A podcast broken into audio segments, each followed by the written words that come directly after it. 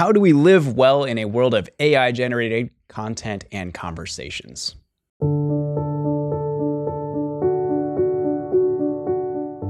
Welcome back to this episode of Anabaptist Perspectives podcast. I'm here with Kyle Stalsfuss. We've interviewed you a number of times on the podcast. You're a teacher up at Faith Builders, and we also have Marlin Sommers here, who is part of the team here at Anabaptist Perspectives. And today is uh, maybe a bit of a different type of episode. We're normally talking about church history or theology or, or things like that. This time, we're doing a bit of a roundtable on the topic of artificial intelligence. And to just jump right in as we get into this here. What is A I, artificial intelligence, and how did we get here? Why does it matter? So whichever of you would like to like to start there. A I can drive your car. I mean, that's A I is um, it's a capacity emerging in information technologies that that allows it to do actions that we think of as distinctly human actions, things like driving cars uh, or seeming to comprehend and work with human language, things like that. But there's there's forms of artificial intelligences all around us. It's a, it's a whole category of information technology. What do you think, Marlin? Yeah, starting with definitions. I mean, the first thing to do is to question the term intelligence. It has become a fad. Um, machine learning is probably more accurate. But yeah, a class of computer programs and so on uh, that are able to go well beyond, you know, any kind of human rules and strategies. So it's not based on, you know, human programmers putting chess strategies into the computer. Um, it's based on the model being able to try things and see if they work and self-adjust until it hones in on things that work a lot better. And it has become, become a lot more powerful recently. Mm-hmm. But it's been here for a long time. Well, okay, so is that why it's suddenly relevant and we're all hearing about this? Because this is there's one of the questions I have. I mean, this is a field of computer science that mm-hmm. has been talked about, worked on for decades, all the way back to, I don't know, it depends on who you ask, but, you know, nineteen fifties, nineteen sixties, whatever. Um, why is it suddenly like everybody's talking about this and you're hearing statements like it's going to bring the end of the world or it's going to save everybody? Like it, it, there's a lot of extreme statements being made. Mm. Uh, why now? Mm. What what changed? And there have been a lot of A I moments in the past where it's like we've we've arrived, you know, we we've got this, and then, but but there's something there is something there's something different about some of the artificial intelligences or machine learning uh, algorithms that are available to us now, and it's it's like Marlin's saying, it's it's a kind of it seems like their capacity to experiment and to promote their own learning, where they they they start with certain. Uh, certain ways of trying something, and then they execute, and then they learn, and then they adapt, and they try again, and they can iterate and kind of grow in their capacity both to uh, create, it feels like, but but also to to, to vary their, their kind of adjust their approach to things. And in that way, it feels intelligent, at least to us. I, I would I would push. I mean, there there is there is though the very real sense in which a lot of more advanced A I models still do depend on human training and training models. That's transparent, um, especially to Western users. We don't see it, but there's there's training farms, um, and there's people who work in the, the whole sector of the industry that's open. We don't know much about it because it's very carefully guarded as an industry secret, and it's, you know, kind of low-paying jobs over in developing cultures that do the training for us. But there is still human involvement on the mm-hmm. training side, but it feels automatic. Right. But again, the human training is not just, it's not programming the computers. That's right. I mean, okay, you keep developing models, but the human training is labeling images.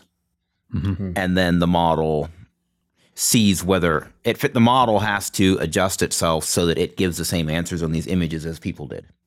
Mm-hmm. It's trying to copy those answers. Is this all about just copying human behavior, or what, like what are computers even doing then. Exactly. Like, like computers, historically, you, you would just give it this input and it would produce this output. You know, as a very, you know, you would type in and, and you would print out whatever. You know, it started as text-based maybe, or very, very, very simple. Mm-hmm. And now it's like, I can go to ChatGPT and it'll write like a whole book for me or something instantly, which mm-hmm. is kind of insane.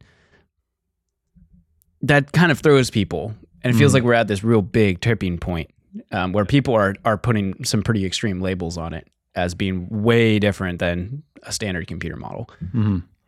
In like its capacity, like you're saying, to it feels like originate content. Yeah. Not just to take inputs yeah. and then produce outputs, which it still kind of is, but it's it's originating things. It's putting its own language to it. It's adapting. It's appreciating context. And it can even be ironic or um, uh, flexible in ways that we haven't really seen computers do before. Even juvenile. It's it's more like, it's less like the authoritative professor and more like the student who's trying to wheedle his way into an A. And we're just not used to computers acting that way. Oh, that's that's really good. I hadn't thought of it like right. that, but that makes a lot of sense. Yeah. Well, and that whole turn from just analyzing things to generating things, and especially generating an essay, generating an image, generating a video. I think that, I mean, it's ChatGPT is what put it on the radar in a big way, and now everybody else is like, seems like that's where A I became the rage, like mm-hmm. everybody's mm-hmm. competing, bragging about, you know, roll it out, put it into Microsoft Bing, yep. put it in our product. Yeah. And in a way, the underlying technology, the basic technology was used everywhere long before ChatGPT made the big splash, but mm. that seems to have forced the cultural moment. Hmm. So it's that, that generative A I is maybe what we're talking mm-hmm. about mostly. And it, yeah, and, and that how, how well it imitates a human. Mm-hmm. I think is what scares people, which which opens a, a whole interesting, more of a philosophical slant. So we were doing a bit more historical, the technology and so forth, but let's look at um, what are the main issues at stake here when we're thinking of terms like intelligence. Uh, that's the term that's used for this mm-hmm. thing. It's intelligent. There are some people that say, oh, it's it's alive, like it's like whatever, you know, all these weird buzzwords that go around, and it's fully intelligent. It's like we are.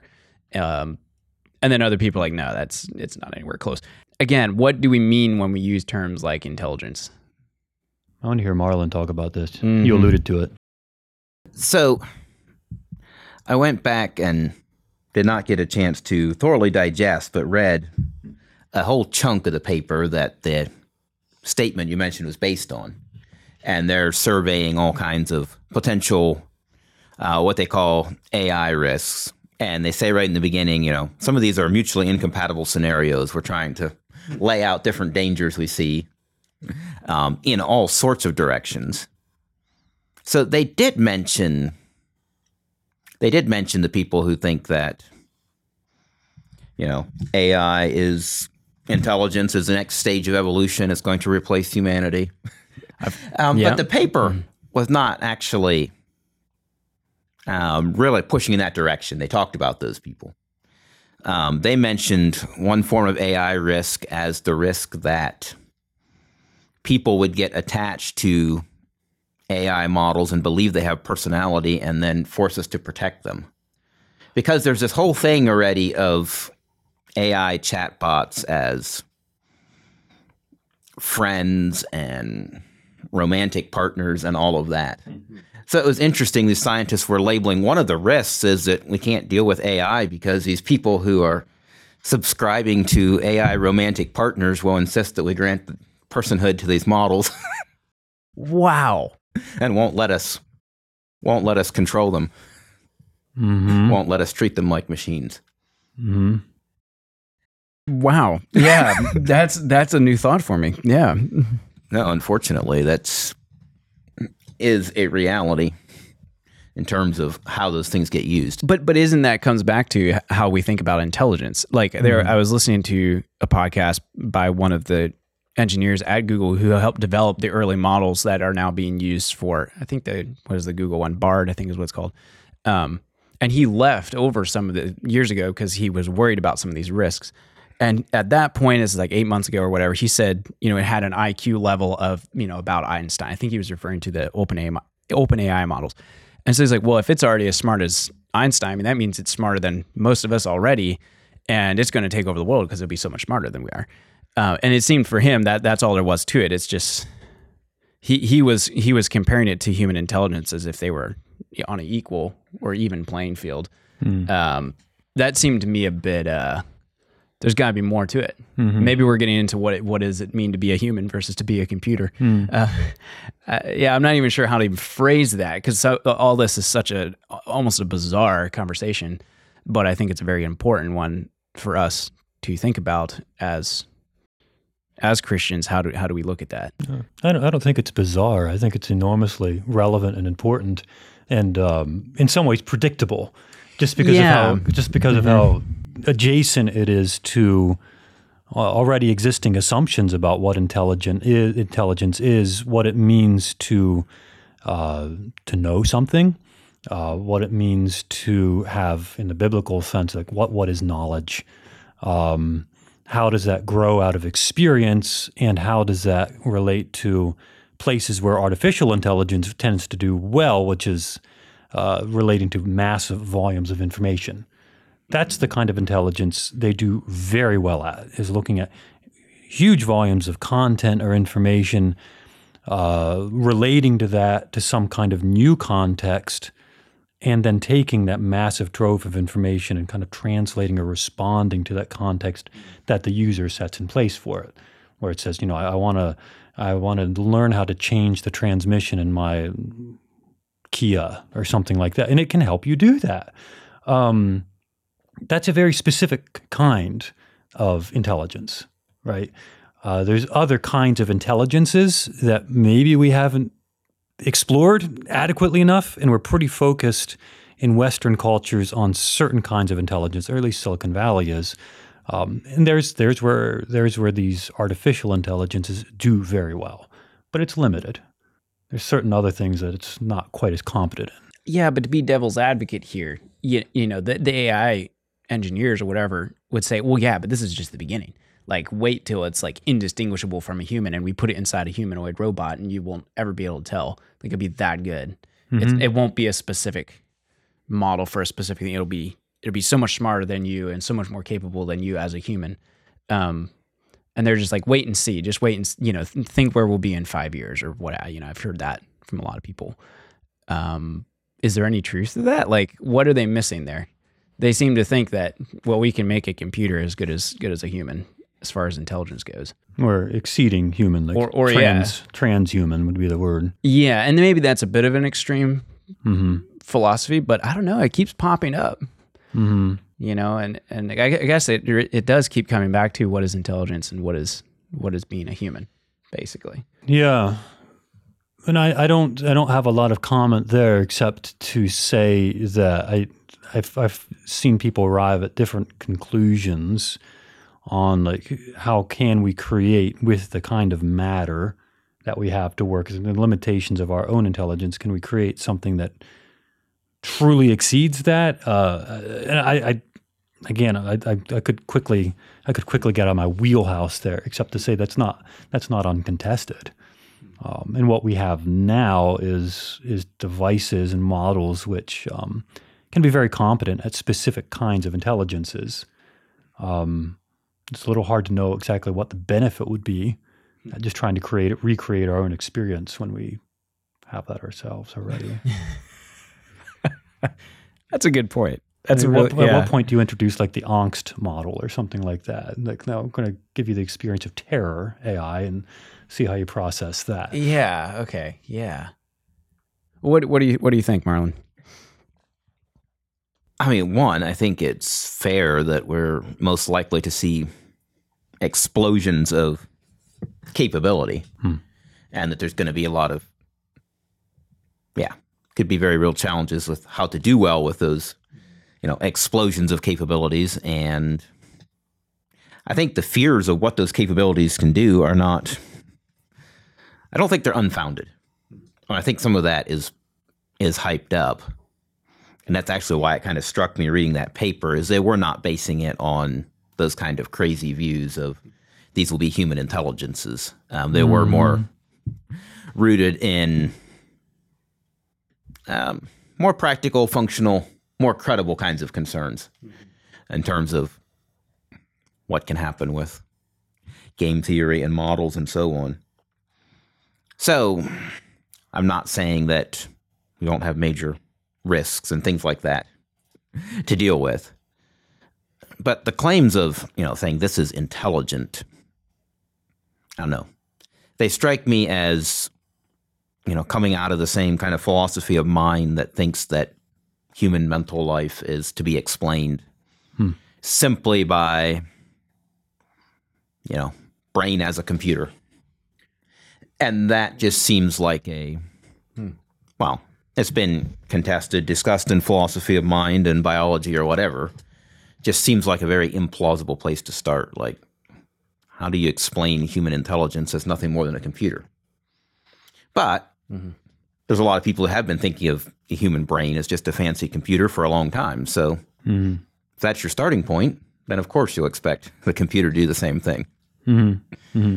Well, but wouldn't that be kind of your, uh, I'm not very, I'm not a philosopher, so I'm not familiar with the terminology, but your uh, materialist worldview, the there there is no supernatural, it's all just just um, dead matter, basically. So it, intelligence is just a, it's just a evolutionary process. So of course we could replicate it in a computer. So the human experience is nothing unique, really.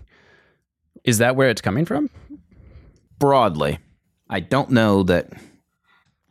I don't know that all materialists would have to go there. Okay. But yeah, it is common. Mm-hmm. And it's just like, well, the mind, you know, the brain is something that performs a certain kind of logic and function. Functionalism was one term, you know. The mind functions ah. in a certain way, and if you can replicate that function in some other matter. In other words, your brain runs programs. So if you can run the programs in something else, It's kind There's of, no difference. It's hardware agnostic, you might say. Right. Oh, wow. Okay. Yeah. But, that, okay. So fun- functionalism may be a better a better term to use then. Basically, like right. And it, there's we can replicate the function. So bingo. This this computer is the same as your brain. Basically, it's just running on a different hardware platform. Yeah. And again, it's not that all oh, wow, mate- not it's not that all you know materialists or physicalists, as they would prefer to say now, uh-huh. are necessarily going to buy quite that line. But it does seem like, like that's where this idea comes from. That yeah, this is just the same as our intelligence. That makes a lot of sense. Mm-hmm. It also seems like a very narrow way of looking at the world, too. You know, I would at least suggest maybe that at the at the level of us as consumers, um, like the experience that we have of things like ChatGPT is is pretty limited compared to how these are going to be used in industrial or commercial applications. And, and there's where there's a lot of the value and a lot of the motivation for large language learning models, say, uh, comes more from commercial and industrial things, not so much. And, and we kind of get the dregs of it in some ways, but that, that's where I tend that's where I tend to tend to think about this. Um, One, what we have now is a pretty limited interaction with a large language learning model. Uh, what we could see next, say, would be uh, the kind of intelligence that's capable of not only helping us to make informed decisions, say, about where we want to go on vacation, but it could plan the trip for us, buy our tickets, make the reservations, and then just hand us an itinerary. And that's a step further. You know, it's not just a language model. It's now an A I agent, somebody who's making decisions on your behalf. And it, hmm. it's another form or maybe a, just a, a, a further step that we could plausibly be seeing here fairly. Well, it's actually already available. It's accessible. You can do this. Um, there's where it'll be it, – some of these questions will get even more interesting. I think it's not just about writing your essays now. It's it's about – planning your vacation or buying your next car for you. Uh, yeah. Taking the inputs of what it knows about you already from ads and whatnot, and then just going ahead and making the purchase. And there, there's where I think the questions will get even more interesting and perplexing maybe. What are you thinking? Well, yeah, yeah hmm. but there again, what kind of a philosophy of mind are you starting with? Uh-huh. and how are you defining agency? And again, these have been these huge philosophical debates, and they talk about the problem of free will and, you know, is free will compatible with mm-hmm. determinism or so on? And I guess you could ask whether these models are deterministic or not. Um, but, you know, there's philosophical attempts over and over again to have what they call a compatibilist theory of free will where, you know, yeah, you still freely made decisions. Not that you could have done anything else. It's just because it, you know, was constrained by the workings of your mind rather than somebody oh. else forcing you to do it. That's a new so, thought. Yeah, if you've already gotten on board with the human brain is, you know, a causal process and it's, mm-hmm. you know, fully determined by the laws of physics and the initial conditions of the Big Bang or whatever, mm-hmm. as in working its way forward. Yeah. Well, then, okay, agency is something that, you know, just kind of happens hmm. mm-hmm. as a result of physics and evolution and everything else. And so, yeah, you can call these A I models agents and they can do what we do. So but you, if you can't, if you can't reduce the human yeah. agency to that, then we're, well, we've got a little more hope of how we think about things. yeah, yeah. So, so you're going after the term A I agent there. The agent, right. Yeah. It's like, uh, is it actually an agent? And you're right. An agent. Go, and, was it an agent in the same sense that you're an agent? Yeah. Okay. But, but what, the, the, mm. sorry, but the, I got to mess with your philosophical categories okay. there a little bit, because then at that level, like, what difference does it make? Because if, let's say, it's not an agent, but it is extending or even replacing my agency as a human, is that right? I mean, if it's making decisions for you, is that what you're saying? That's what I'm feeling there. Yeah, yeah. It's making the decision on your behalf. So now, yeah, yeah, exactly. So, I was kind of wondering the same thing. Be, yeah. It may not be truly agency, but it's functionally agency. Well, functionalism. I mean, you're just a uh, victim of your surroundings. Like when a tree falls on you. You can't, I mean, potentially, you can't overcome the force of this thing. Of A I. Mm. That's what people are, one of the things that people are worried about. Mm. Well, exactly. And I wanted to to grab on that a little bit, because that's that's a lot of the concerns. It's like, well, when, when we start letting these things make decisions, mm-hmm. we don't even know how they're making all these decisions, and they're they, the models are so complicated. And they're getting re- really worried about that, because they're coming back to, well, maybe the human brain is just the result of natural processes, and it just kind of just kind of formed up. So, like, what what happens when we un- unleash A I and let it start doing decisions and on your behalf or whatever? What if it makes some really dumb decisions and, you know, messes up something? Or I, I'm being a little bit vague, but it, it's part of your whole thing of like, well, yeah, the human brain is just the result of a Big Bang and a bunch of natural processes anyway. So why yeah. wouldn't a computer be like that? And that could be scary. So it's not that it's not that this isn't scary. Mm-hmm. I mean, so just like the different risks. So one thing talked about in that paper, which seems like a very credible thing to worry about, is automated warfare, and especially when you have detection systems and you have an A I model that's designed to, you know, respond instantly if there's a missile headed toward your country, um, maybe to take the missile down, or, you know, the biggest worry is nu- combine it with nuclear warfare, and you have an A I model that can pull the trigger on a retali- re- retaliation strike, mm-hmm. perhaps on a glitch or a misreading. And that kind of escalation.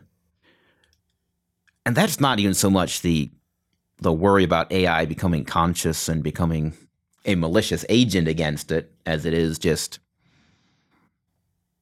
you know, setting up controls and letting them run hmm. automatically and um, producing disaster. Um, but, I mean, they do talk about They do bring up the scenarios like, okay, well, could a model, because it's given a goal, you know, could its goals change? Oh. And then there's that's where people start thinking about consciousness, you know. if you have a model and its goal keeps changing and it starts to derive satisfaction from doing certain things. Yeah, but how, you know, satisfaction, like what would satisfaction look like to a computer? Well, I'm so confused. Oh my. Yeah. I'm not particularly worried about it having satisfaction in a psychological sense. No. Um, it's kind of being absorbed in its own executive function. Okay, but is this uh, maybe I'm maybe I'm diverting us slightly, but there's there's a phrase that's being used by some people saying um, we get, like, speaking of an A I model, mm-hmm. we get what we asked for, but not what we wanted. So like you turn a model loose and say, do this thing or fix this problem, and the solution it comes up with is uh-huh. like not at all what you wanted. Um, it's kind of the the robot making paperclips. The, the paperclip. Yeah. yeah. Do you want to maybe explain that? Or no, like, is it, of course. That's, that's delightful. It, it I mean, kind of fits with this in that I've thought of that, as we were saying, as we give this thing decision, as yeah. it makes decisions. So anyway. And it's a possibility. I mean, like the, the A I, the ones that, that get the most attention are the ones that um, would be in charge of or exercise some control over what you consider like critical infrastructures or uh, critical capacities like warfare. Like you're going to be really cautious um, with with any kind of A I agent that, say, controls or has some control over your nuclear arsenal, has access to it even. There you're going to be really rigid and careful with it and selective with policy and whatnot. But but there are some things that it's, it's the, the stuff that comes from the margins that tends to catch you. And it says something about our our own Um, the limits of our own intelligence as humans and, and the overreach that comes with our human hubris. That is to say, we'll create some kind of agent and we'll say, like, make us paperclips. And it's like, okay, making paperclips. And we put no constraints on it because we just want it to make paper. And it does. And it's like, okay, thanks very much. I'm done with the raw materials you gave. Now there's some cars in the parking lot. I'm going to take those and I'm going to make paperclips. And then I'm going to, oh, there's a city nearby, Chicago. Let's take that and let's make paper clips too. And and pretty soon the whole world is paper clips. And it's like, it's a wasteland. And it just did what you told it to do with no constraints. Uh, it's that kind of unconstrained intelligence that could be a gotcha. Where it's like it's just doing its job and it's using its its capacities to adapt and to learn and to create Um, in ways you didn't anticipate, and then you've got a paperclip apocal- apocalypse. That's hard to say. but That's yeah, a more likely scenario. Yeah, like that's actually, I mean, you, you, uh, oh, that, this is this is hard because, okay, so so maybe we should pivot a little bit here, um, or not pivot, but uh, but we are getting to some of the practical implications. Let's look forward a little bit. Mm. Like, what are the practical implications in the next few years? Um, You know, is this is this bigger than the personal computer revolution? Is this bigger than the invention of the internet, like some people are saying? Um, or is it just like, oh, that's kind of a cool gimmick. It's going to make some things in computing a lot easier and a lot nicer or uh, simpler.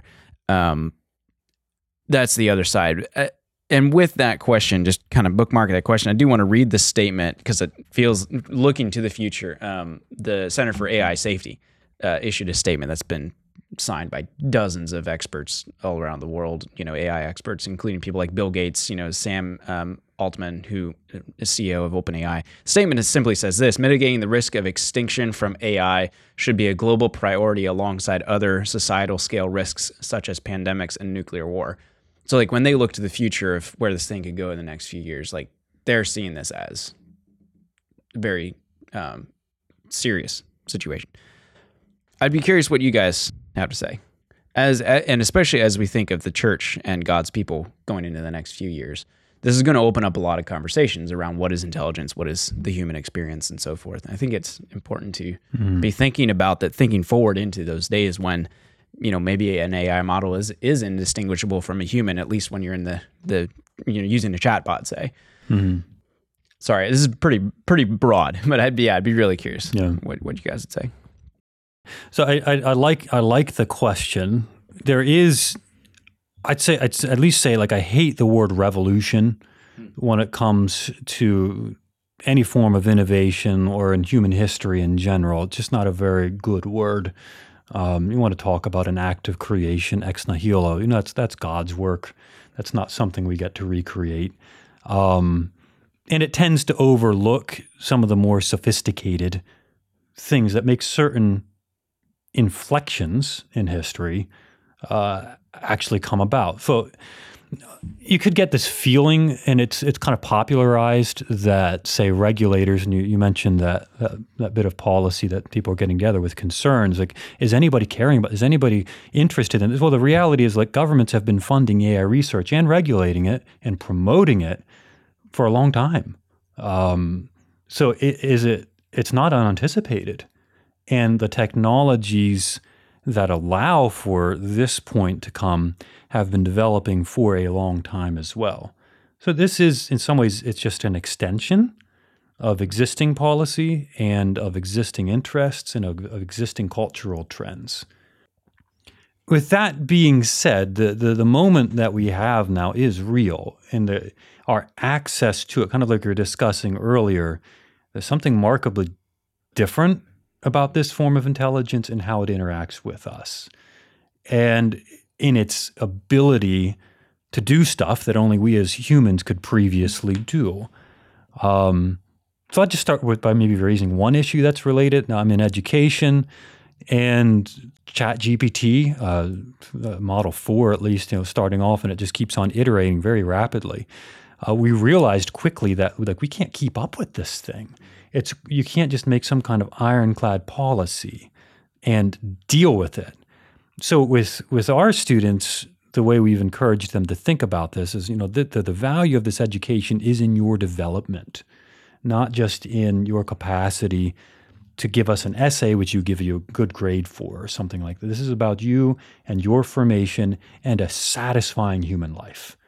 And so we deal with it not by making some kind of policy about artificial intelligence or large language learning models, but by covering it with our plagiarism policy. Like, as in, if you're if you if you use this to write your essay, that's just cheating. You're you're you're having another person do that work, and we don't see any advantage to your formation as a student that way. Um, so kind of lay out a choice for them.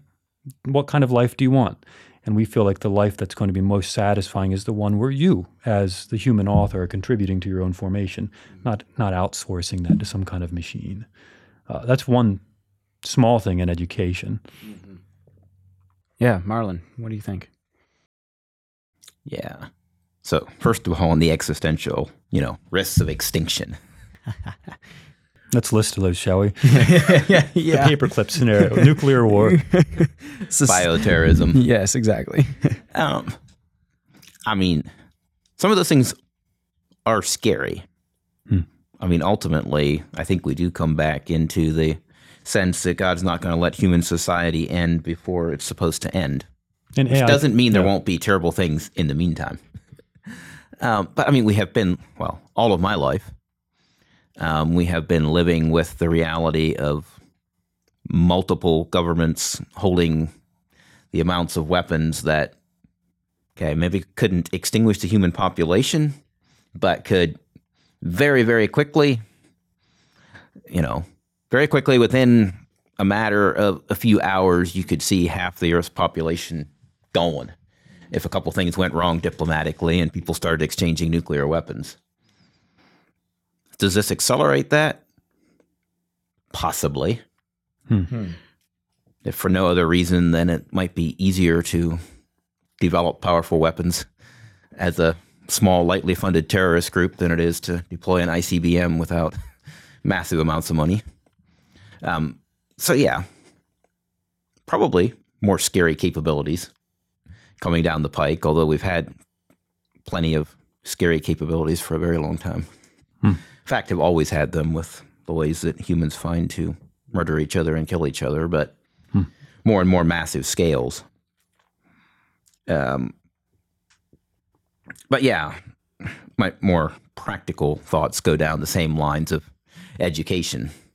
Well, okay, what's the point of writing something if ChatGPT or Microsoft or whoever mm-hmm. could generate the same thing?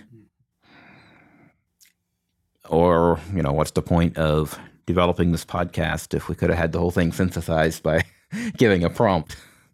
We could have written this whole thing with ChatGPT and then t- taken it into an audio generator and created the podcast. And it would have been nothing. Better, probably, in terms of more comprehensive yeah. and taking in all the and trying to be judicious, possibly.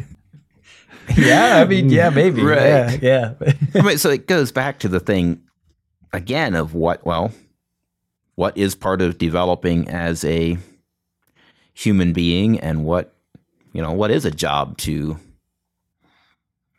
what is a job to outsource? Mm-hmm. So mm-hmm. should you develop your sermons with it? How should you use it in your sermons or lectures mm-hmm. or papers? I have not got into, you know, exploring how to use it. Uh, we did have an interesting little example this morning. Anabaptist Perspectives had a board meeting, and we were working on discussing briefly a document that our chairman and I had put some work into. And during the meeting, one of the board members feeds it to an A I model of some kind and says, could you reformat this? And it came out totally reorganized, mostly the same content. Um, the A I reorganized one is currently our working draft. It is not vetted and finalized and approved, um, but it is the working draft we're going to build off of. Hmm. But it's a tool. And you don't feel somehow impoverished by that? Well, what do I need to be a human being? That's a fair question. So do you yeah. feel impoverished because you don't know how to use a slide rule mm-hmm. to do mathematical calculations? Not particularly. Do you feel impoverished because you don't flip to the back of a math book and find logarithmic tables to do math computations and you type those into a calculator? Occasionally. Okay. Or find my way using a paper map. Yes. Sometimes, and there's there's okay. something say now that there's... there, I could maybe agree with you. Okay. So we had, uh, uh, where my children go to school, we had discussion around teaching mathematics and the value of math and so on. And one thing we talked about was, you know, when do students use a calculator? Well, obviously not when you're trying to memorize the basics so that you can internalize, you know, basic arithmetic. But you use a calculator when the thing you're trying to learn is something else, and mm-hmm. you can use a tool to do the calculations. Um, so yeah, you could try to use A I chat to, you know, outsource those things you need to wrestle with and outsource your thinking. That's a bad problem, a bad thing to do. Hmm. Um, but we're going to see a lot of places where it's a really good tool to use if mm-hmm. you know where to use it. Mm-hmm. Mm-hmm. I mean, in fact, I keep thinking I should probably figure out how to use it. But anyhow. mm-hmm. there, there can be this assumption, and this is a general comment with um, some of the more... Well, I just say there can be this assumption that just drives forward modern societies like ours, or information societies like ours, that um, once we dispense with some of these tasks that we find menial or time-consuming or just tedious or distasteful, once we successfully outside, outsource those, then we can get on with the real business of living a meaningful life. Um, when we're unchallenged, when we're uh, kind of godlike in our capacities, and then we can we can finally surround ourselves with the sorts of things that we think will give us enjoyment. There's where there's where I begin to wonder, like, what is the substance behind it, and what are some of the assumptions which that understanding of what makes a good human life, uh, what are those assumptions driving toward? It tends to have to do with self-definition. You know, I get to decide what the format of my life is. I get to decide how much leisure I get, a lot, hopefully. Um, you know, all these decisions that that kind of really just lends toward a kind of predictable outcome of some kind of materialistic hedonism is is where it tends to orient. And there's there's where I can feel like, yeah, a useful tool sometimes for some tasks, but what is it that composes a meaningful human existence aside from the sorts of tasks that give and take, that that help us to develop our character and form from our wrestling with things that frustrate or annoy us? And there's some of those really meaningful things that, in my mind, really displace the interests of some forms of A I anyway. Yeah, but haven't we been there? I mean, haven't we been there before? Oh, there's some great old stories about this. I mean, I'm thinking I mean, of this has been the constant human tendency all the way back to the very beginning. You go back to the garden. It's like, you know, I know what's good for me. All I need is a little more equipment. I'm just going to go ahead and do my tubal cain thing, and then I'm going to build my tower. We're going to be like God. And we can basically trust our intuitions and loves. Um, that's a very old human story. Well, okay, but back to the education thing. And what are you wanting out of education in your intellectual life? Mm-hmm. Like, it seems like we've been at a place for a long time where we've looked at education as, well, let's learn all the mm, all mm. the tools that we need to achieve that. Just need some skills thing. or need some skills, content mastery, right? Yeah, and we, you know, we got to think of our education in two ways. One is we have to learn how to to use those skills, mm-hmm. um, but then there's the other things that are, you know, part of thinking and part of understanding. Mm-hmm. Mm-hmm. So, right, we don't teach, you know, writing and shorthand anymore. Mm-hmm. It used to be extremely important that somebody could take notes, could dash it out. You'd have the stenographers. They could record things. Well, then you got a keyboard. Mm-hmm. And you teach people how to use a keyboard really quickly. And now people don't know how to use a keyboard, because they use speech-to-text or whatever. I think, you know, often the skill of using a keyboard is abandoned too quickly. Um, but using a keyboard is not, you know, a key part of human life and education. Like, that's a practical skill. Mm-hmm. Now, thinking through something and organizing your thoughts and creating an essay, I would say that is uh, very often part of the human thing. It's kind of predictive of your the level of satisfaction you're going to get out of life too. Right. So yeah, replacing your essay with, and you're thinking about everything with a Chat G P T generated summary, not such a good idea. Replacing your computer keyboard with speech to text, which is also A I powered, well, in principle, that could be fine. Mm-hmm.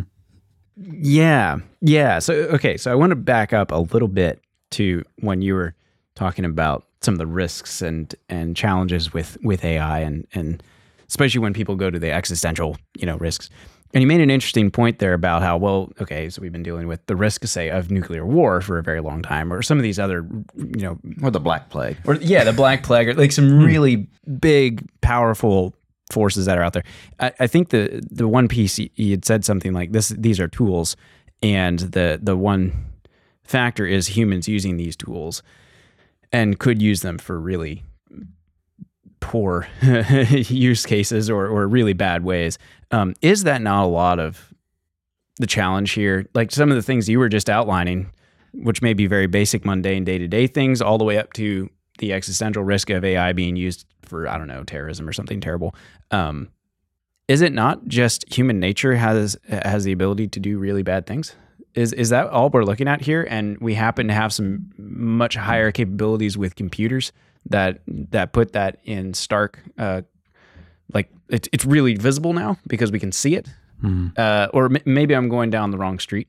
Um, yeah, I'd be curious about that because you were just referring to, to how, how we use the tool, basically. Yeah, I think of it as the amplification of power.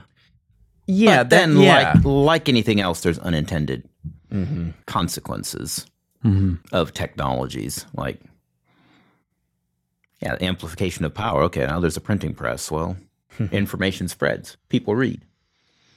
Now there's a radio. Yeah. People stop reading. and they think differently because of it or whatever.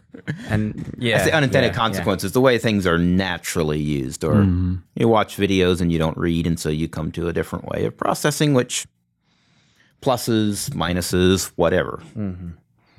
But There's, amplification of power, well, makes you more dangerous. Mm-hmm. Always. Mm-hmm. And that's, I think that that kind of gets to the heart of some of the concerns. We just, how will this affect us, these tools? How mm-hmm. will it shape how we think about things? And where will this take us, uh, humanity? I don't know, however mm-hmm. you want to say it. I don't know. It just feels like humans have such a tendency to, to use things in a, uh, for evil purposes. It, it does. I don't know. Maybe that's the part that scares yeah. people, but like, how will these tools be used? Um, and it does seem like the, yeah, like you were saying, it's a, an issue of capability. Suddenly computer models are way more capable and have way greater reach.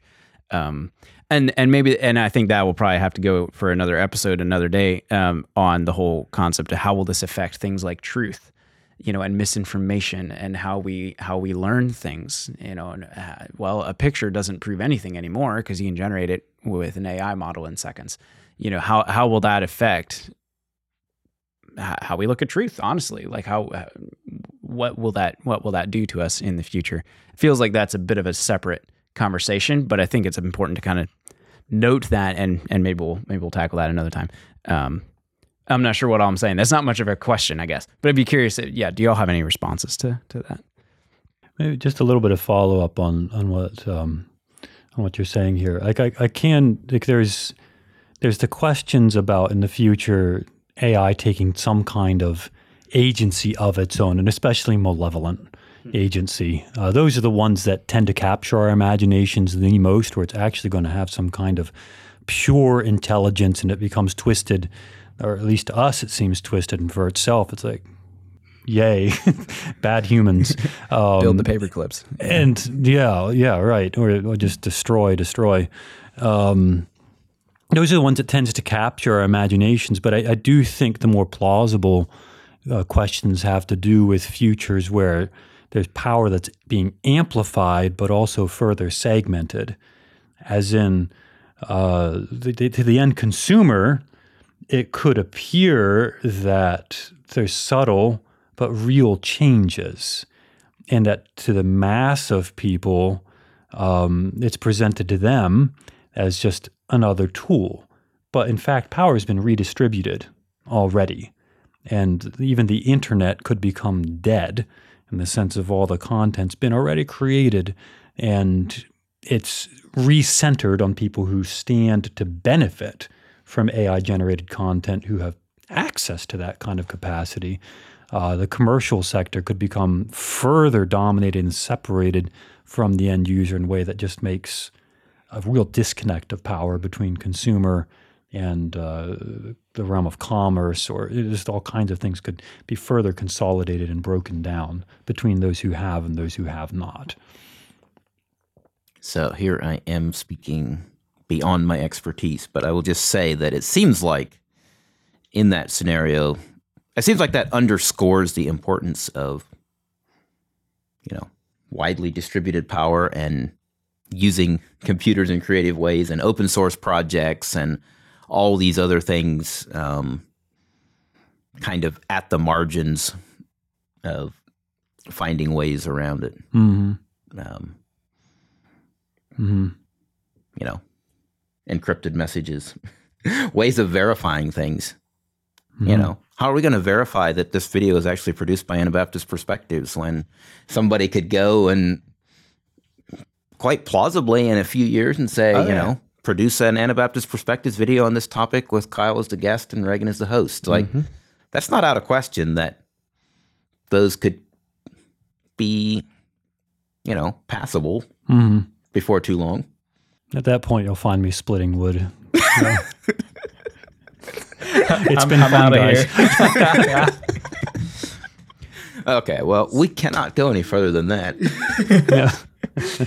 So maybe to to circle it back around, it, it feels like, okay, so we got these advanced models, we've got this capability that that could be scary, could have some real risks, but also it, it seems like a lot of it has to do with the intersection of how humans use yeah. these tools. Um, it keeps coming back to you know, humans built this, humans trained this. I mean, A I models train off of human interactions on the internet, basically, or or humans training it. Um, it has a lot to do with who we are as humanity, really. I, I, it's maybe a bit broad, but to that effect. Um, as we look to the future, how how do we learn to cultivate things like community and real human experience, real human interaction, um, things that that do really matter, and uh, understanding that, I don't know, basically coming back to who, who we are as as humanity. Um, that's a bit of a turn from the technology side, but uh, maybe that would be a nice way to to wrap this episode up. I'd be really curious, uh, basically the implications for how do we keep doing discipleship in a world full of, you can get anything you need on the internet anymore. So, mm-hmm. you know, where's the space for hu- real human interaction? Mm-hmm. Well, quit listening to this podcast and um, either in person or via one of these messaging apps, why don't you get somebody to come over to your house and eat some food? Mm-hmm. I like that. That's really good. Yeah. Yeah. Yeah. Actual hospitality.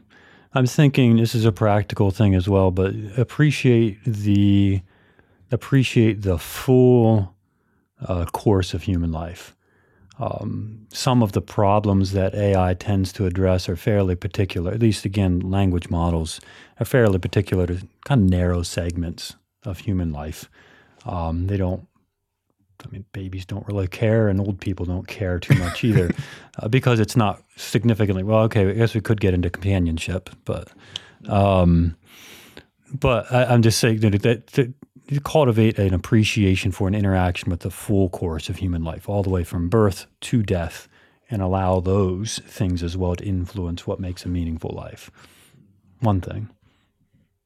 You want more? If you got more, I'll, I'll take uh, it. You can but split you don't wood. Have to. Splitting wood helps. Yeah. And I, I, I do find like there's just an immense amount of satisfaction in closing the distance between our activity and meeting some kind of real need. Uh, feeding an animal, uh, splitting some wood, and then bringing that inside and saying, okay, children, you like you were part of this. That's actually, that's human satisfaction in some of its simplest and most robust senses. You've exercised some level of input. Um, you, you're part of our family economy, and now we get to stay warm, and this is great. Um, the more broad consideration, the more broad thing there is make make your family economy such that your children can participate in, um, and a lot of satisfaction there. Mm-hmm.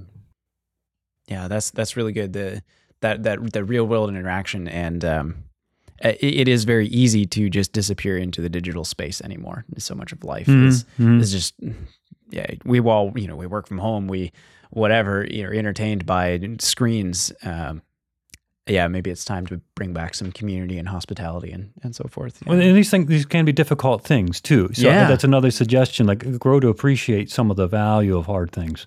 Hmm. Um, These are sensations that you can find unpleasant. Difficult things generally are, um, but when you come alive to that part of life, uh, difficulty doesn't always make us stronger people. It doesn't, but but you can call it an awareness of and con- something of a thirst for stuff that's hard, because you have you have increased capacity to enjoy life even more. So do the hard things. Uh, that's something that A I agency tends to actually like take away from you. Yeah, respect that. You know? Any any uh, closing comment from you, Marlin? Well, my thermostat is taking a guess about when I'll be home, so I can have the house warm when I get back. Aw, so considerate. Not actually, but that is the counterpoint to splitting wood. Yeah. Now you can go and make podcasts instead. Well, thank you, Kyle and Marlin, for coming on. Pleasure as always. Yeah, sharing about this. This is a, it's a bit of a, a big one to unpack, and I'm sure we missed a lot. So we would love to hear from you, the audience. Uh, leave a comment and let us know what you think, and uh, maybe we'll address this more in the future. I, I feel like this is a this is something we will be facing a lot more of in the coming years. So, yeah, thanks again, and thank you all for listening. Thanks for listening to this episode of Anabaptist Perspectives. It's a little different format than we typically do, and a little bit of a different topic as well. So we would love to hear your feedback. What did you think? and what are more things that we could cover uh, on the topic of artificial intelligence. If you found this interesting, we did a three-part series on the internet, algorithms, and how that affects how we view the world. So you can check that out, linked down in the description below. Thanks again for watching, and we'll catch you in the next episode.